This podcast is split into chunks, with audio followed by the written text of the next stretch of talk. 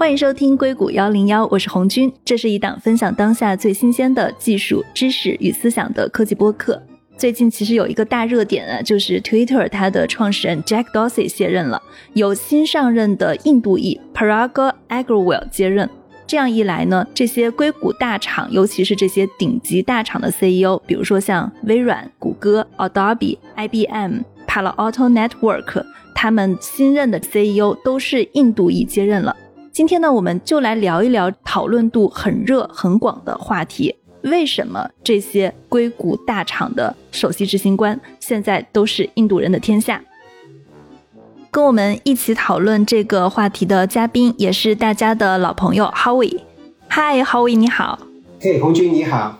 Howie 是硅谷的连续创业者，也是企业服务上市公司的全球高管。同时，他还在顶尖的风险投资公司担任投资人。目前呢，也是兼职了斯坦福大学商学院的客座讲师，可以说是身兼数职。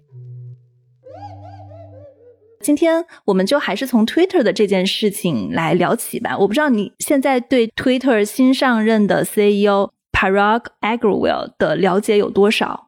我对 Parag 个人其实没有太多的了解，可能跟大家一样，都是在网上看到的。我也确实是关注了一下，看看，哎，其实 Twitter 的 CTO 以前是比较低调的，也没怎么听到他公开讲过话，所以也去观察了一下，看看，哎，果然又是一个印度理工学院，相当于那个美国的 MIT、中国的清华这种顶尖的理工学校毕业的，在美国读书读博士 Ture 是他的第一份正式工作，也就是十年不到前加入。前几年还并不是一个管理者，就是一个比较资深的工程师，也就是大概四年前晋升成为可以带团队做 CTO。所以说，其实他的个人的职场发展确实是很快、很惊人，也是能力特别强的一个人。我们的关注还是更多的从他个人的角度出发的。对，就像你前面也提到了，最近十年吧，尤其这个趋势是比较明显的，有不少印度裔的高管做了大公司的 CEO，这也是一个事实在那边。对我刚刚也提到了，除了 Twitter 的新任 CEO 以外。包括像微软大家比较熟悉的 Natya Nadella，还有谷歌的 s u d a Pichai，他们都是非常有名的印度裔 CEO。而且我看像纳德拉他在上任的时候，当时微软的市值应该是三千亿美元。现在他把微软带到了一个二点五万亿的市值，从股价的这个表现上，当然可能跟整个经济的增长、科技的增长也有关系。但是总体来说，从这个股价的表现上来看，他还是在掌舵微软时期做的非常成功的。包括大家说的劈柴执掌谷歌的期间，大家还是认为他是一个好的 CEO 的，因为你的工作平时是做可能跟安全啊、跟云啊都非常相关的事情。在你实际的工作中，你是否有跟这两位打过交道，或者你怎么看他们上任的时候对硅谷的公司文化做出的一些改变？对这一批的印度裔的 CEO 都蛮强的，也蛮多的。包括你没有提到的，我以前工作过的 VMware，今年也是一个印度裔的高管来担任他的 CEO。Raghu，这里面有好几个 CEO，其实我是打过交道的，包括微软的 Satya。在他做 CEO 之前，我是跟他打过交道。为什么呢？是因为十年前他曾经想并购我们的，当时我在做一个初创公司，然后打电话叫我们去谈一谈。当时他只是管微软的云计算那个部门，Azure 那个部门。在前面的十年、二十年，整个微软是被视窗跟 Office 这两个部门给牢牢控制住的。云计算只是其中的一个很小的部门，它在里面不能说是没有什么说话地位，但绝对不是里面最鲜艳的一批人。但是我当时就跟他打交道，我就觉得他是一个格局非常高的一个领导人。就这么说吧，在十年前，微软其实是已经快不行了。之前是软件业的老大，但是不管是云计算还是智能手机起来，他们当时都还没有抓住这一条。不但没有抓住，他们其实生活在自己的一个空间里面，就觉得自己还是一个过去二十年的老大。其实这个世界已经变化很快了，尤其是二零零年以后到二零一一一二年，他们还是停留在自己的世界里面。但是萨提尔，我就觉得他是一个特别的搞得清楚，他觉得微软强项在哪里，弱项在哪里，他就很直接的就告诉我们，像 Windows 这个部门不会再往上走了，只会缓慢的往下走。但是这是一个现金流，他把这件事情看得很清楚，他觉得微软的未来就是云。当然了，你用今天的眼光看上去，感觉这句话太正常也不过了。其实十年前你说这句话，而且在整个微软的文化是截然不同的情况下，他能够说这样的话，是需要有一定的格局，也要一定的胆量才能说出来的。所以说，我对他的印象一直是非常深刻，也是比较佩服的。所以在那样的一个时候，选 Satya 可能跟微软他自己做云的战略也有关系。我觉得这可能是一个很重要的因素。我自己也看了一些资料嘛，当年他是其实是二零一四年二月份的时候接任微软的首席执行官的。然后在他接任以前，可能比尔盖茨的管理风格比较严厉，他经常会训斥员工。在他之前是鲍尔默嘛，鲍尔默他的风格可能是会比较强硬一些。当时就像你说的，微软是在它比较黑暗的时期，在鲍尔默的掌管下，它在智能手机、移动战场，它的表现并不好。买了一个诺基亚的公司，当时候就是一个笑话，现在看上去更大的一个笑话。公司还是一个挺让人尊敬的公司，但是能够帮到微软多少，这是一个很大的笑话。对，所以后来 Satya 他继任了以后，他也是在企业文化方面做出了很多的改革。比如说，微软可能会有一些高管咄咄逼人的行为，或者是在高管会议上大吼大叫，或者是写邮件的时候那个邮件的语气非常的强硬。但他自己可能是一个比较温和的人，所以他在去推行微软这种比较温和的企业文化，某种程度上让整个公司的文化还是有所扭转的。包括像劈柴就任的时候，因为谷歌的文化跟微软是相反的。谷歌在硅谷，大家知道它的文化是非常宽松的，但是就是因为太宽松了，所以谷歌每次闹丑闻，我印象中啊，就我报道过的都有好几次是因为高管跟员工之间的性关系导致内部的局势紧张。劈柴它其实也是在改变这个公司文化上有过一些作用的。我不知道在你跟他们之间的一些接触中，对他们的人是否有过一些印象，或者说他们怎样去处理一些文化问题，让你印象深刻的？对，我觉得他们做的有几点是比较好的。当然了，有很多事情都是有外因有内因，并不是说只是一个人的个人特质完全能够决定的。比如说，我个人觉得，如果说 Satya 他的前任鲍尔默不是做的这么烂的话 没有对比，没有伤害。并不只是这样，就是说董事会授予他的权利不一定这么大，然后不一定敢让他那么大刀阔斧的去做事情，这是外因。但内因，Satya 是一个格局，我觉得还是比较高的。他看问题看得远，看得高。这里面显示在什么地方呢？尤其你想啊。微软那时候已经是一个最大的公司之一，对吧？只是在走下坡路而已，但是还是这世界上最大的公司，不管从人工元素还是从营收都是很高的，而且增长不快。这意味着什么？就是说大家都是在内耗，因为它不是靠增长。就是说我赢了什么，公司内部就是说我得到什么，就势必着意味着人家输掉什么，因为公司并不是一个高速成长的公司。他上任了以后，他就把一个 growth mindset 给提出来。所谓的 growth mind 就是说，你们如果要继续在微软混的话，要搞清楚，我们还是一个增长公司，不要看眼前的这块肉，要么是你的，要么是我的，而是看一块巨大的肥肉，你现在也没吃，我现在也没吃，然后我们英文当中叫怎么去 behave，怎么去 execute，就怎么去执行。这个其实对大家的影响是很大的，因为本来我就是去讨论，哎呀，我的微软的视窗 Windows，我的 Office 固有的软件是不是能够卖的多一点、少一点？现在就是说我完全是能够革自己的命，可以去颠覆掉自己，然后去拿更多的市场。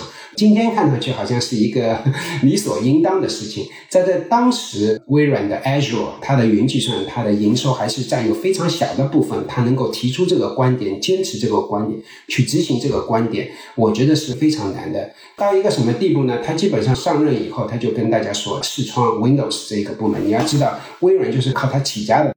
他就跟 Windows 说，如果你做的功能对于那个云，对于 Azure 它的云计算是没有帮助的话，就不要去做。所以说，你即使做视窗那个操作系统，也是为了做云。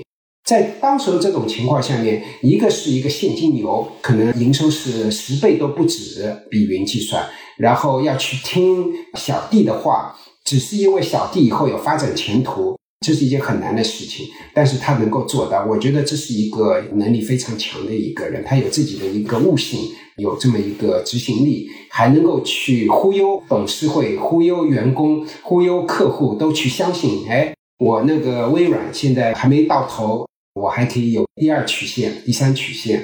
对，我觉得从你的说法总结下来，就是说，Satya 他的一个是他有战略眼光。就你说的悟性，然后他当时能看到云。另外一个就是你提到的，他对上对下能说服大家。其实他是一个沟通能力、影响力、说服力。还有一个，他学习能力也很强。当时候就是二零一二年，他想购买我们的公司，所以说我们其实花了很多时间在一起。我了解到，他基本上每个月都要飞到硅谷来，不是做微软的事情，而是去跟那些硅谷的那个创业家，有的时候去过一个周末，去了解他们在想什么，他们在看什么。所以，对当时候一个微软的高管能够做到这样的事情，其实很难的。他其实也在不停的进步中。你觉得他身上呈现出来的这些特质，是现在这些硅谷顶级大厂们印度裔 CEO 的一些共同有的特质，还是比较偏个人的？我觉得好几点是有共同的。有一点可能，萨提尔是这波人当中可能更加优秀的，就是他的一个格局，他的格局可能更加高一点。多数的 CEO，我并不觉得他们的格局就很高，我觉得多数还是不错。但是你说是非常顶尖、非常让人佩服，我觉得还谈不上。但是我说的其他方面，包括学习能力、包括沟通能力、执行能力、管理能力，我觉得是比较像的、比较接近的。是这一波 CEO 当中，就像你开头说有很多印度裔，我并不觉得，我觉得是应该更加精确的说，是这一波科技大厂 CEO 的一些共性吧。对，因为我们的节目其实是想要讨论为什么这波科技大厂他们的 CEO 在经过可以说是比较严格的这种选拔跟董事会的考虑以后，最后真的是有很多的印度裔来去做了他们的 CEO，而不是华人。从这个现象中去发掘为什么是印度裔，你觉得这个跟他们的文化有关系，或者跟他们在工作跟职场中处理事情的方式、性格是有关系的吗？对，我觉得跟他们的文化还是有蛮大的关系的。印度这个国家，其实我也去过很多次，因为以前也带过团队，几百个人都在印度。是印度的团队？对对对，我手下的团队有在，尤其是 Bangalore，还有其他的一些城市。反正十几年做各个厂的管理者，印度去过无数次吧，应该。其实我去了印度以后。我也是不断的在思考那边的文化对我们这边硅谷的印度裔高管，我觉得还是有影响的。比如说，印度相对来讲是一个无序的社会。我说的无序，就是说，你看中国几千年文化就是有一个皇帝，然后大家听话，从上到下就是执行上面人的命令。印度几千年来没有什么皇帝之说，反正大家都是一个 chaos，英文当中就是一个相对无序一点。那你要干成一件事情，怎么干？你就要去通过自己的说服力去说服别人，而不是说只是哎呀，我给你发一个公文，我有一个命令，没什么人听的。我觉得从某种角度上来讲，跟硅谷的文化有点像。你可能也知道，硅谷的老板不是说我下一个命令，然后下面的人就做，对吧？哎，九九六哦，你加班或者说你怎么样？其实很多时候，老板是为下面的人打工，啊，从某种意义上来讲，不管是工程师还是高管，其实选择路很多。你让我不舒服了，我有各种各样的地方可以去。所以说，并不是说老板说一句话，然后大家就都听，没有这种事情的。所以说，你需要有很强的共情心，你有很强的说服力，很强的忽悠能力。那说起这个忽悠能力，很多人会觉得好像是一个贬义的这一边。因为传统上来讲，中文当中的忽悠是一个贬义词。对，因为中文强调低调，但是在美国的文化中，他可能会强调高调，能说服人。中国人可能他会做八分说五分，对吧？对我们八分五分，我们先撇开不说。如果说你问一个十几年前的哈维，可能也会有同样的说，忽悠能力有什么用，对吧？就是说你光是会忽悠没什么用。但其实过去十年或者十年左右，其实我把这件事情想得很明白了。我觉得忽悠能力。不但应该是一个褒义词，是一个很重要的褒义词。为什么呢？因为你想，就像你如果不能忽悠员工，你凭什么会去忽悠你的客户？你如果不能忽悠你的客户，你不能忽悠你的投资人。这是一个影响力，这是一个说服力，这是一个用自己的不管是道理也好，自己的爱好也好，去影响别人。这一点是很重要的。否则的话，人家凭什么要为你死心塌地的干活？但是在另外一个文化当中，可能不需要用这样的方式去让别人死心塌地的干活，因为在另外一个文化里面，可能有一种文化权威性，对吧？大家也是会为你死心塌地干活，但这种死心塌地干活是很不一样的。所以说，我觉得就拿我们刚才说的萨提亚也好，或者说其他一帮科技大厂的 CEO 也好，他们只要做得好，肯定是有一群人愿意为他们死心塌地干活，而且都是自己能力很强的人去为他死心塌地干活。那靠什么？所以说，这个所谓的忽悠能力其实还是很强的。所以说，我是一直跟不管硅谷的、香港创业的，还是想搞投资的，还是想，我就跟他们说。最终，如果我是一个投资人的话，我希望你来忽悠我。真的，你不要以为忽悠成功我好像是一件坏事，因为我知道你能够忽悠我。作为一个投资人的话，你就能够忽悠其他人加入你的团队。你只有两个人、五个人、十个人也愿意加入，离开一个大厂让人来加入，也能够忽悠一个客户重要的客户愿意把重要的数据放在你的平台上面，这都是要靠忽悠的。所以说，这是一种说服能力。我觉得这个说服能力是一个这批科技大厂或者说。很多这些应役的 CEO，我在他们身上能够看到他们有这方面的优点。你的忽悠指的是这种实事求是的忽悠，还是说我们会把想要做的事情更加夸大化一点，或者营销包装好一点来忽悠呢？因为我觉得这两种还是很不一样的。就是大家说到说服力的时候，会觉得是一个褒义词，但是听到忽悠两个字，大家就是想是不是实事求是？我不知道你指的是哪一个。我觉得这个问题问得很好。所谓的实事求是，你需要有一个 base，需要有一个根本点，然后跟这个根本的点到底有多大的差距。但是我觉得很多人忽视的是这个 base，或者说这个根本点是一个不断在移动的。或者说我今天给你讲的一个这个故事，我应该是用今天作为今天的一个 base，还是以五年以后、七年以后我们所看到的世界作为一个根本点，或者作为一个 base？这就是我刚才跟你说的，我其实过去十年是把这件事情想通了。十几年前的哈维会觉得有些人不一定是印度裔了，当然就各个族裔的人都有可能一件事情把五十分说成八十分。那这里面其实有两种，一种是完全是骗人，或者说是为了骗人而骗人。那当然这是一个 integrity，这是一个人品，抛开不说。但是有很多时候，你其实是必须的要把五十分凑成八十分。为什么五十分凑成八十分是必须的？因为你如果用今天的眼光来看是五十分，但是一件事情是会成长的。你如果说我把这件事情说好了，你就会给我更多的资金，给我更多的支持，然后我就能够把它做成八十分。那我为什么不把今天先把它包装成，然后让我做一个八十分的机会？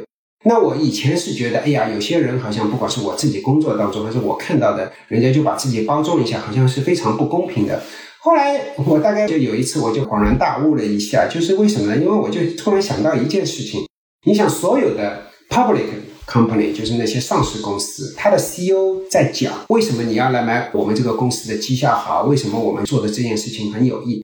其实所有的这些故事都是。用一个五年、十年的角度去看的，不管你说是那个微软，即使是到今天，它的云计算还有把未来的那一部分给加进去。现在 VMware 的 CEO 说：“哎，我现在做了 CEO，然后 VMware 以后是一个多云的公司，那也是一个未来的。”所以说，你说是把它包装，是把一个时间纬度把它放到这个 base 里面去的话，其实很多东西是能够豁然开朗的。如果一个人没有能力去把时间维度，把这个问题给分析透或者给包装好，这是一个失败，并不是说是一个实事求是。还有，我觉得有一点可能是大家在想问题上思维方式的不一样。你说的也是一个，我们是站在过去跟现在看问题，还是站在未来看问题？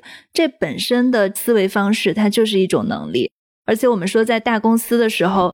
比如说，当主管给下面的员工来打绩效的时候，你自己会不会去 sales 你下面的人，给他们包装成一个漂亮的绩效的成果？可能也是你能不能在内部对下对上得人心的一个结果。因为你的上级他可能不清楚你完全在做什么事情，他也需要你来包装，把它说的很漂亮。你的下级同时也需要你来包装，把它说的很漂亮，让大家有一个好看的绩效结果。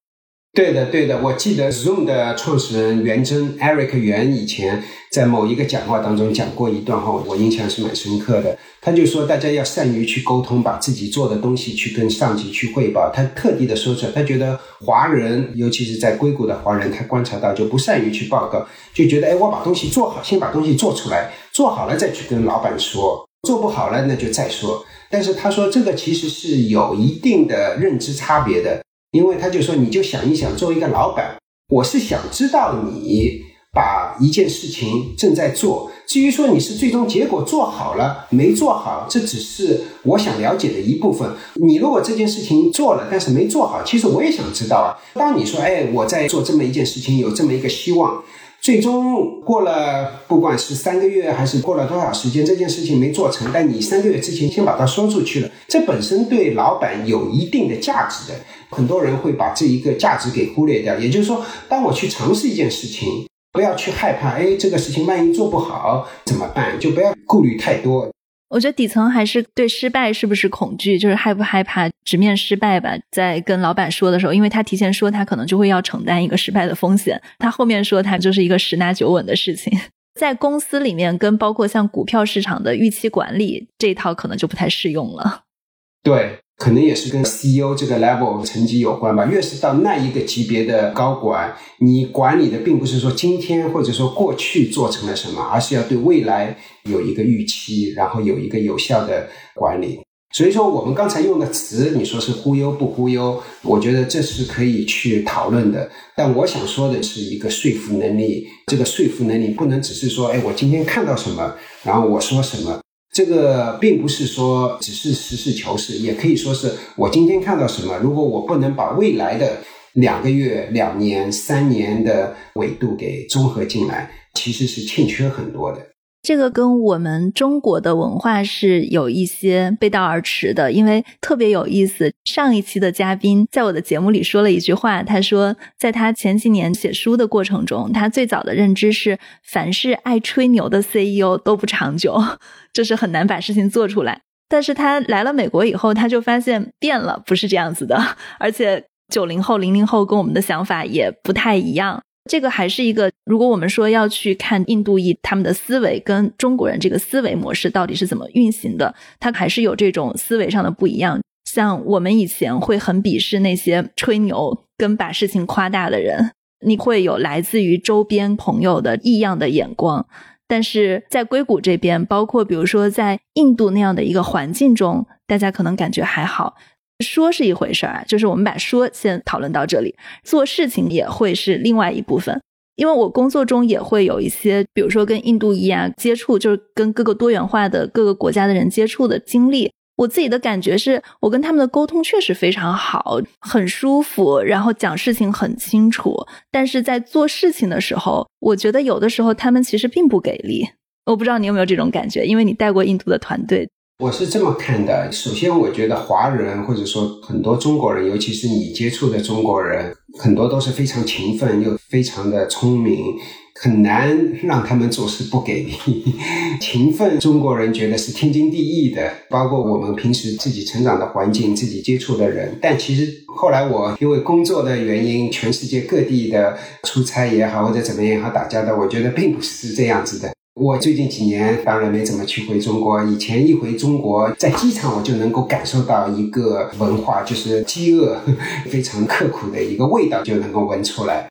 其他族裔并不都是这样的，并不一定是你说印度裔还是什么族裔。我觉得华人是相对来讲是很会做事情，我觉得这是肯定的。然后你刚才说的，包括你听到的那个朋友说，很多公司的 CEO 他是会说，我觉得这个会说应该也是会做的一部分，千万不要把它分开来，因为怎么去让华尔街的投资人去理解你这个公司，本身就是要去一个用未来的展望后来去看。我觉得华人在这方面是属于不能说是没这个能力，就像你前面也用到一个词，对有些东西我们可能会觉得鄙视，so what，right？又怎么样呢？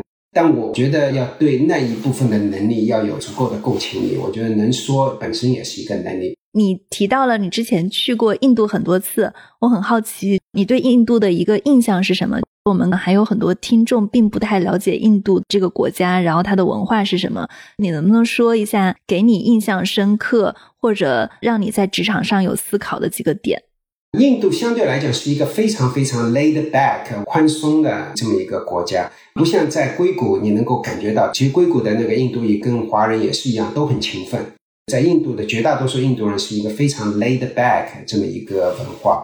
我那时候带的团队，我记得我跑去，然后一看，哎，早上十点多钟来上班，然后马上就吃中饭了，吃完饭下午还有一顿咖啡，四点多钟就走人了。当然了，我不是说印度所有的人都这样，但是我在去出差的时候，同时也是有的时候回国看到那个中国的九九六，其实是反差蛮大的，都是大厂对大厂。工程师对工程师，对吧？中关村对 Bangalore，我觉得反差是蛮大的。第二点，就像我刚才说的，是一个 chaos 比较混乱的一个国家。这里面其实有有好处有坏处，它没有一个人有足够的权威，但大家也把事情办了。然后就通过各种各样的途径也把这些事情办了，也很锻炼人啊。所以说，我就看这批印度同事跑到美国来如鱼得水啊。因为本来就是公司里面再怎么乱，也不能跟他的以前的国家比起，这个还是一个小 case 啊。所以说，其实很能够去做事情。这体现在哪里？我给你举一个例子，其实还是蛮有用的。因为我们在公司里面，其实肯定很多时候会有一些 uncertainty。哎，我一件事情提出了。不知道大家反馈如何，或者说我想推一个项目，但是没有一个绝对的领头人，需要这个人同意，需要那个人同意，最终是需要谁同意，这个公司都不清楚。其实这在硅谷的公司很正常的，这就是我看到的印度文化就是这样，他们土生土长就这样，跟国内很不一样。国内说哎我要怎么样了，双减了，咵一下，基本上一个晚上就双减了。印度不可能有这样的事情，所以说你说这是好事还是坏事？我觉得这是各有千秋的。他们的这种文化就造成了，我可以在硅谷的或者说是很多美国公司的文化里面，在美国公司的 CEO 不是那么有绝对绝对权威，但是不是在每天处理事情上面，每天处理事情上面还是要大家互相妥协，互相去说服。今天你拿一点，明天我拿一点，一般还是 give or take，还是要靠这样子的。这个我在印度看到的，他们的生活习惯，他们的日常就是这么一个。形态，所以说我是觉得这跟文化还是有蛮大的关系。对你说到这个点，会让我想起来有一种说法是，印度裔他是很适合在公司重组的时候，他们其实还是蛮适应这种环境的。但是，比如说像其他的人，他们可能会觉得最开始来硅谷的时候，尤其是刚开始还不适应的时候，就会觉得重组是一个很大的事儿。对啊，他们是 chaos native 长大的一波人。为什么我说跟文化有关？我觉得这是比较大的一方面。就像 Satya Nadella 这样的人，他的口头的说服能力，他的影响能力很强。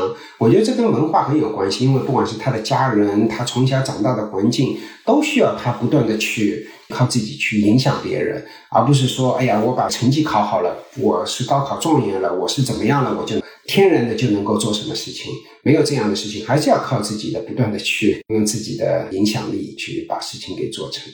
刚刚我们也讲了一些印度裔他为什么突出他的一些优点，包括他们的说服力，他们处理混乱的能力。其实华人也出现了很多非常优秀的创业者，比如说像我们刚刚提到的 Zoom 的袁真，还有像 DoorDash 的创始人，还有你提到的 Notion 的创始人，Airtable 的 Harvey。最近推的 CEO 上来以后，朋友圈也好，或者说各个同学的群里面都有蛮积极的讨论。哎，又是一个印度裔的 CEO，大家都在讨论，媒体讨论也很热。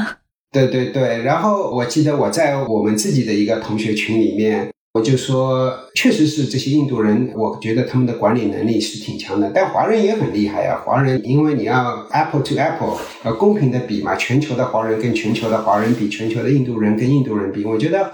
华人不管是在国内还是在硅谷、美国，也是有很多很优秀，而且是做成很大事情的人。在国内，BAT、百度、腾讯的阿里，然后美团、张一鸣的头条，这些公司在印度几乎没有对标公司。前几年很多人说，哎，中国已经产出了这么多公司，然后我们要到印度去做印度的下一个的腾讯啊，或者说是美团啊这样的公司。反正跟我聊的投资人，我就告诉他们，你可以去，说不定是有些机会。但是你要知道，印度之所以过去十年没有产生了美团，没有产生了头条，是有原因的。其实有很多原因，就像我刚才跟你说到的，它比较混乱的一个，相对而是比较一个 chaos 的一个 society，做事情的效率并不高。所以说，在效率不高的情况下面，你要做这么大的公司，其实很难的。当然还有其他的原因，语言啊、基础建设啊各方面的原因。但国内我觉得出了这么一批，应该说是世界顶级企业吧。这就是在硅谷，在美国其实也是最近的 Notion、Airtable 这些公司，其实都是属于低调，但是都是势头很猛的公司，也都是华人做的。我是觉得，如果是从能力上来讲，我觉得华人的能力相对来讲更多的在创业这一块显示出来了。这相当于华人他的能力更多是在创业上显示出来的，印度人更多的是在管理上来显示出来的。他这两个能力是不一样的，可能是我们讨论的会说跟会做的一个区别。一个是会说会做，另外我觉得，就像我前面也说了，会说应该是会做的一部分，要看你会做里面的做什么东西。我觉得会做里面像 deal with 一个大公司，杂乱无章的成千上万个人。每个人都有自己的兴趣爱好，想要职场拼搏，然后各有各的利益的冲突，然后又没有一个非常权威的人说：“哎，你们这几个人做什么就可以了，明天你不要做，你做这些。”在美国这么一个生态下面，你确实是需要一个非常在 chaos 在这个混乱状态下面如鱼得水的人去做。但你作为一个创业公司就不一样一点，作为一个创业公司。你就看这一波的很多是华人吧，就说这波人他自己看问题很清晰，他就是艰苦创业呗，靠勤奋、靠聪明、靠执着就做下去了。因为他是创始人，所以说相对来讲是有创始人的独特的优势，使得大家听话程度会不一样一点。我觉得需要的能力是不一样一点，应该这么说。接下来我挺想聊一下你个人经历，包括我很好奇，比如说你第一次带印度的团队是什么时候？就是你最开始带的时候是一个什么样的场景跟感受，在这个中间有什么样的成长？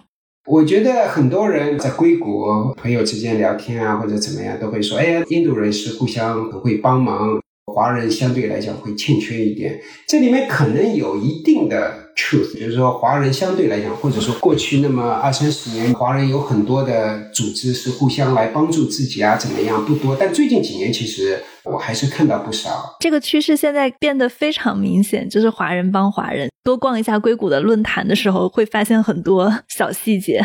那很不错，我可能逛的地方没你多，但是我自己能够感觉到，这跟以前很不一样。昨天晚上我们几个人在吃饭，范丽你可能认识，他是那个以前 Pinterest 的工程主管。他说，二十年前华人在硅谷如果能够做一个 manager，做一个经理，已经是一件哇很不错的事情了。现在你看，随便叫叫就是一桌的副总裁怎么样的级别的人，其实进步还是蛮多的，包括我自己。接触的一些组织啊，什么，我觉得还是蛮有帮助的。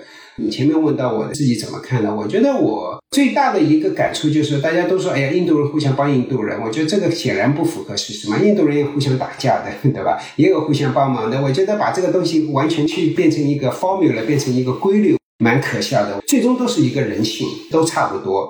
我以前管过一个团队，也是好几个高级总监在下面，然后互相也是很不买账，或者说要怎么样。当然了，也是有共存的，对吧？大家想，但是谈不到只要是印度人就会 互相帮忙。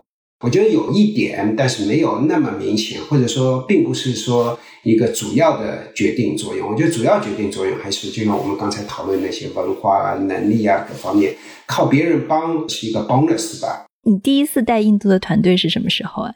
十多年前。你当时觉得有哪些难管的地方吗？因为我想你管理技巧上应该也进步了。作为当时的你，接到这样一个团队是一种什么样的感觉？其实跟我们前面聊的有点差不多，就是你怎么去 calibrate，怎么去理解别人说的话。人家说的话，就像你说的，有一说一，有二说二。这一点，我也是一个非常传统华人工程师出身的。对我来说，有一说一，有二说二是天经地义的。然后有一个人有一的时候说三，对我其实是不习惯的，应该这么说吧。也是不断的在成长。但是现在我觉得我并不是这么理解。就像我说的，永远是有一个 integrity 这方面。那不管是哪个国家的哪一个族裔的人都有的时候是有那个问题。但抛开那一边。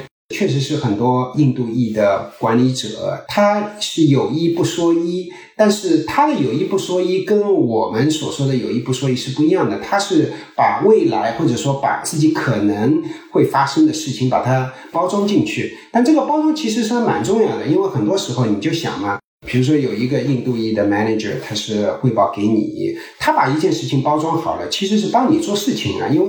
他把这件事情包装好了，你可以把这些东西也给你老板。就把这个事情想清楚了，只要不是骗人的，只要是本质上是为了把这件事情给做出来，本质上是为了公司好，或者说从自私的角度上来讲，不是为了公司好，至少是为了这个部门嘛。这个部门也有可能几十个、几百个人，我为了这个部门成为一个很优秀的部门，我把这个部门包装好，有什么错呢？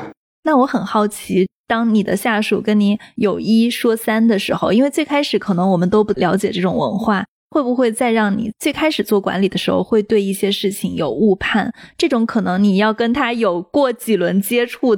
我觉得不只是几轮吧。我自己一个啊哈 moment，或者说自己恍然大悟的是，有一天我就在想，那时候我可能在 VMware 吧，我就在想，VMware 的 CEO 做一件什么事情？他每天做的事情就是去跟外界打交道，把 VMware 的一个愿景蓝图给别人看。那你说他给愿景蓝图给别人看，你说是有一说一还是有一说三？呃，或者说你看所有的财富五百的公司，哪一个 CEO 不是在那边有一说三的？当然，他有一说三，并不是说他在骗人，他是真正的，或者说绝大多数里面的人，我是相信他真正的相信自己这个公司是在不远的将来能够做到三，是希望大家为三去买单。我觉得这很正常啊。所以说我自己的一个 aha moment，我一个很敬佩的人，他做事情就是按照这个逻辑做的。我也想成为有一天能够用他的逻辑做事情。那为什么我去看，不管是我的评级还是我下面的人，当他们在做类似的事情的时候，我会感到不舒服的。所以说也要去适应。对，接下来就有一个比较挑战的问题了，就是你手下同时有两个人，我们假设一下。有一个人他是做五十分说八十分，还有一个人是做八十分说五十分。现在要晋升，你晋升谁，或者你重点培养谁，只能选一个。这个问题问得很好，我觉得这个问题不能够单一的说，哎，哪一个好？我觉得是要要有上下文的，就是我有可能两个里面都有可能在不同的场景下面会选择，因为有的时候我的一个团队里面已经有足够的做五十分的人，说八十分的人。那我就不需要另外一个做五十讲八十的。有的时候我已经有足够的做八十分的人，那我就需要一个能够做五十分、能够讲八十分的，至少能够把我剩下的那些做八十分的人讲成九十分、一百分。啊，所以我们需要更稀缺的人，不只是稀缺，就是我觉得一个团队不同的能力都是需要的。就像我刚才说的，说其实是做的一部分，但是。这个做里面要做不同的东西，有的是写扣的，有的是把一个复杂的问题说成简单的问题，有的是一个用未来去深度思考，有的是能够广度思考。我觉得这是都需要的。如果说你是问我这个问题的话，我第一反应应该是：哎，我进了这个团队，其他的团队成员是怎么样的？所以说，我一直觉得看一个团队的能力，或者某一个团队的组员的能力，只看他的能力其实是不够的，还要看。周围的人，这是一个排列组合，或者说是一个要互补的。我们公司文化里面经常要讲 diversity，diversity 有各种各样的因素，但这里面其实也有一个 diversity，要多元化，就是说我需要有多元的能力。对对对，我觉得这个总结非常好。你刚刚提到了 Vimeo 的 CEO 也是你非常尊敬的人，他其实也是印度裔，你为什么尊敬他？这就是一个 diversity 的关系。Raghu 其实并不是一个各方面能力都强的。我们刚才说了，Satya 身上能够看到一堆格局、执行力，然后共情力各方面。我觉得 Raghu 从我身上来讲，他是一个很优秀的，但并不是说我们刚才说的四五项每一项都很强。我觉得他有个两三项是非常强。他个人的执行力应该说也不错，但是并不是说那种最最顶尖的那个。什么叫做顶级的执行力？能举个例子吗？OK，我就举一个例子吧，能够 make decision 做决定，做决定是什么？比如说，我经过了好几个，也是有上市公司，包括也有一些初创公司，做决定其实很难的，尤其是你做人事决定的时候，要做一些决定，是决定你的未来这个班子，是一件很难的事情。至少我观察了这么二十多年。我并不觉得多数的 CEO 是做决定是很容易做的。比如说明明知道这一个高管已经不行了，可能要过两年，甚至于一直不去让他走人，这种事情层出不穷。有执行力、能够做大决定、快决定的 CEO 是少数，而不是多数。这个很有启发。我之前看过 Satya 的一个采访，问他开会的时候做什么，他就说了几个字。多听少说，必要的时候做决定，就这几个字就觉得是一个很厉害的 CEO。对对对，因为我们做，尤其是人事决定，其实感情因素啊，各方面啊，都是错综复杂的。我记得我有一个很好的朋友，也是一个科技圈的高管，他说：“你看这么多的 CEO，有多少的 CEO 能够敢说，我下面任何一个下属，只要他做的不好，就能够让他走人？你能够数出来的 CEO，一个手就能够数清楚。绝大多数的 CEO，他都有一批下面的 VP 或者说副总裁的人，他知道他不行了。”但是他还是因为各种各样的原因不能立即的 把他给挪走。但是我的那个朋友就说，那时候 Jeff Bezos 还在做 CEO，他说 Jeff Bezos 是在亚马逊没有一个 untouchable VP 的，没有一个副总裁是不能动的。你再想一想，不管是硅谷还是科技大厂，有几个 CEO 是这么想问题的？其实没有几个。这就是一个你一个维度可以去思考一下，做决定是一个很难的事情。当你有 untouchable 的 VP 的时候，就会有一堆很难做决定的事情。对，嗯刚刚说贝佐斯的这个性格，马斯克其实也是这样子的。对，马斯克也是，用人很果断，炒人也很果断。对，所以说你一个手掌就能数清楚。嗯，对。因为我的听众还有很多是在硅谷的科技大公司工作的，他们也会面临很多 diversity 的问题，去适应各种不同国家的文化。我觉得很多听众都有问题啊，就是当我的 manager 是一个印度人的时候，他们应该怎样去跟人打交道，甚至是我们应该学习些什么？我觉得对于硅谷的，不管是做管理者还是做工程师。一个比较重要的一个能力，或者说我们不少人需要提高的，包括我自己，其实也是在不断的学习，就是一个 articulation 的一个能力，就怎么把一件事情给讲清楚。这里面有很多个维度去思考，我就给你举几个例子。首先，你不可能每件事情都去给人家 articulate，right？你一年到头你要去 articulate 的事情，可能也就十件事情。这里面就有什么样的事情是重要的，什么样的事情是不重要的，很有可能觉得，哎呀，重要的是不重要的事情，像我们中国人那么聪明，怎么会搞不清楚呢？反正我们看事情也是蛮犀利的。但这里面有一个点，很多重要的事情很有可能是 out of your comfort zone 的，是在你的舒适区之外的。你怎么把一些在你舒适区之外的事情给放到优先级上面去做？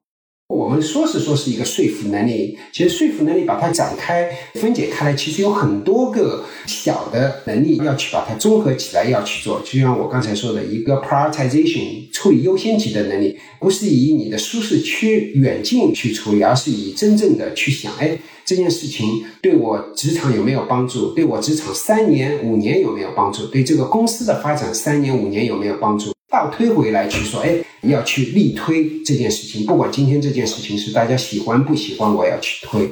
所以我们要站在更长远的角度来看问题，其实这个就是格局。对你可以说是格局，或者说是思考的更加广一点。这是一个能力会很重要的，要去能够 articulate。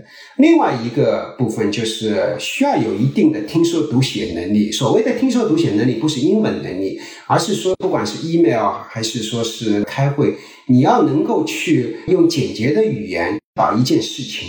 去说清楚，你要知道，绝大多数人是没有功夫去读很长的 email，绝大多数人也没有这个 attention span 去听你一堆话，所以有的时候你要去 articulate 一件事情的时候，你可能都要自己去准备。自己团队里面，我现在经常给他们每个人三分钟说一件事情，过了三分钟就到下一个人了。其实这也是一个锻炼大家一个 articulate 的能力的一部分嘛。就是说我给了你三分钟，你把这件事情说清楚。如果你说不清楚，那你可以怎么样？你可以自己去准备啊。其实很多华人是不是愿意为 articulate 去不是准备去把一个 email，愿意把一个本来要写八个 paragraph 的 email 写成三段，去花很多时间去思考，不一定愿意花这个时间，但我觉得这是很重要的一件事情，因为你写八段话就等于白写，你写三段话可能还有人看，这是一个 articulation，也是一部分的听说读写的能力。有很多人会说，包括就像我们最近推的 CEO 起来了以后，很多人说，哎，又是一个印度人。语言有很大的关系，我个人真不觉得语言本身，或者说口音也好，或者说语法也好，一定是有这么大的一个因素，肯定是有帮助。There's no question about it，肯定是发音越纯正，人家就这是肯定的。但是我们刚才聊的那么多东西，其实都没有聊到语法，也没有聊到那个发音。我看到过很多非常有影响的人，不一定是华人，也不一定是印度裔，就各个国家的人，我觉得他们讲话，我是觉得。听上去会有点吃力，但是人家最终他要靠内容，他靠自己的激情、影响力，还是能够去征服别人，能够提高语言的能力，当然是件好事情。但是不要因为对自己的语言能力可能比那些 native 的。speaker 有差别就不敢说，那我觉得不是这样。我记得以前我就一直告诉我的一些朋友，很多时候甚至不是你说什么，而是你愿不愿意说。这个 willingness 愿不愿意也很重要。我们刚才说的这几个可能还不是全部，但是我就总结一下，就怎么去把一个事情优先级给搞清楚，怎么个去把一件事情用尽量简短的方式方法去把它给展现出来。第三个是要愿意去 articulate，如果能够这三个做到，我觉得已经是是一个很大的进步。你说的总结下来就一件事情，就是想清楚。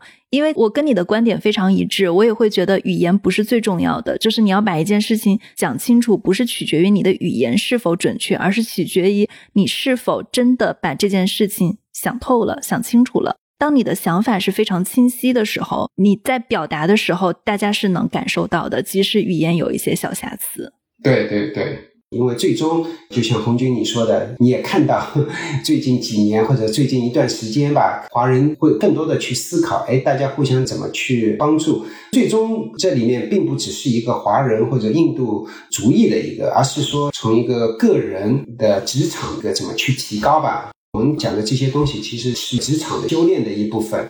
如果说能够对大家有点帮助，我会很开心。对，这其实是一个人文和比较管理的话题吧。对，我现在想起来了，以前有华源这样的机构，最近几年我看有领航，我不知道你听说过吗？有也是一群那个硅谷的高管给做的，其实带了很多届，有很多个很好的、很优秀的学员，他们自己本身已经是在科技公司能够是挑大梁的。聚在一起学习一下，怎么样在职场发展，怎么样去创业。还有一个话题，我觉得可以聊一聊。职场是一条路，另外一个其实还是创业。我觉得创业挺好的。如果你真的是要做什么事情，也许要靠自己的说服能力去做到 VMware、Google、Twitter 的 CEO，可能性不那么大。但是呢，你如果做一个自己。自己有能力，自己有实力，自己也认识到客户的痛点，自己去做一个公司，把一件事情给做起来。当然了，没有一件事情是容易的，但是我觉得这是一条非常靠谱，也算是职场的一条路吧。自己给自己做 CEO，把这件事情给做好。当然，这里面不包括只是 CEO 了，有可能你是一个 co-founder，或者说是一个初创团队的一员，那也是可以。其实也是不错的一条路，并不是说每个人都要去大厂或者说哪里去做 CEO。反正我觉得这两条路对北美的华人、科技界的华人，你要做一个科技界大厂或者中厂的高管。都是可以走的路，而且你说到这个，其实我觉得华人在硅谷创业还是有很多优势的。比如说之前像我聊过很多他们做生鲜配送或者是外卖的硅谷的华人创业者，他们的公司能做起来，其实有一个背景，就是在中国之前中国有过一场千团大战，在中国的团购领域的并购，包括这个领域培养起来的人才是比较成熟了的。当然也会有一些人才流向硅谷。也会把他们的管理和经验带向硅谷。这个时候，华人他不管是在招聘还是他在做的时候，他也是会有整个中国的，因为这种创业浪潮的兴起，培养了一批的新兴人才，从而反向帮助到他们在硅谷这边的创业。这个可能也是会有一些关系的。对，红军，你这一点说的很好，就是华人创业到底有些什么优势？有自身的优势，但是也可以去。利用外界的优势，所谓这个外界的优势，一个是国内可能有不少的企业，他走过的路你可以学习。我们看一些国内公司去学习的速度，可能比其他族裔的可能要相对来讲更加容易一点。另外一个，中国比如说制造业或者说是制造这方面是属于非常强的一片。然后你去做一些跟有一些需要硬件的产品，可能也会有优势。当然了，要具体情况具体分析，看你具体做什么。但是从某种角度上来讲，硅谷过去二十年已经变为了一个软件的股了，不是一个硬件的股了。你如果是光看硬件的话，其实很多的硬件的 know how 比较强的一些企业，或者说是上下游 ecosystem 已经是在亚洲了。其实这也是可以去利用的。华人创业其实还是有很多机会在那边的。前两天还跟一个朋友说，现在是不是 Facebook、Google 这些公司基本上把创业的东西该做的 idea 都做了？后来我就告诉他们，现在 Andreessen A16Z 那个著名投资人。Netscape 的创始人，他一九九四年来到硅谷的时候，他就说了一句话，他说：“哎呀，我来硅谷太晚了，该创的业都已经创了。”那是他一九九四年说的话。他不到两年就做了 Netscape 上市，然后后来又做了这么多的事情。大概十年前他就说了一句话，说：“Software is eating the world。”软件在吞噬这个世界。过去十年，软件吞噬世界确实是在发生。那你再去回想一九九四年。该做的都已经做了，我觉得，如果说任何一个人跑来跟我说，今天 Google、Facebook 把该做的都做了，我觉得你就应该想想，一九九四年的硅谷是一个什么样的情况，是一回事情。好的，好的，我觉得这期还是很有启发的。那谢谢 Howie。好的，好的，谢谢红军，谢谢大家，谢谢。这就是我们今天的节目。如果大家喜欢我们的节目，可以在你所收听的渠道给我们一个五星好评，也可以给我们写留言、写评论。大家的每一条留言，我都会很认真的看。感谢您的收听，谢谢。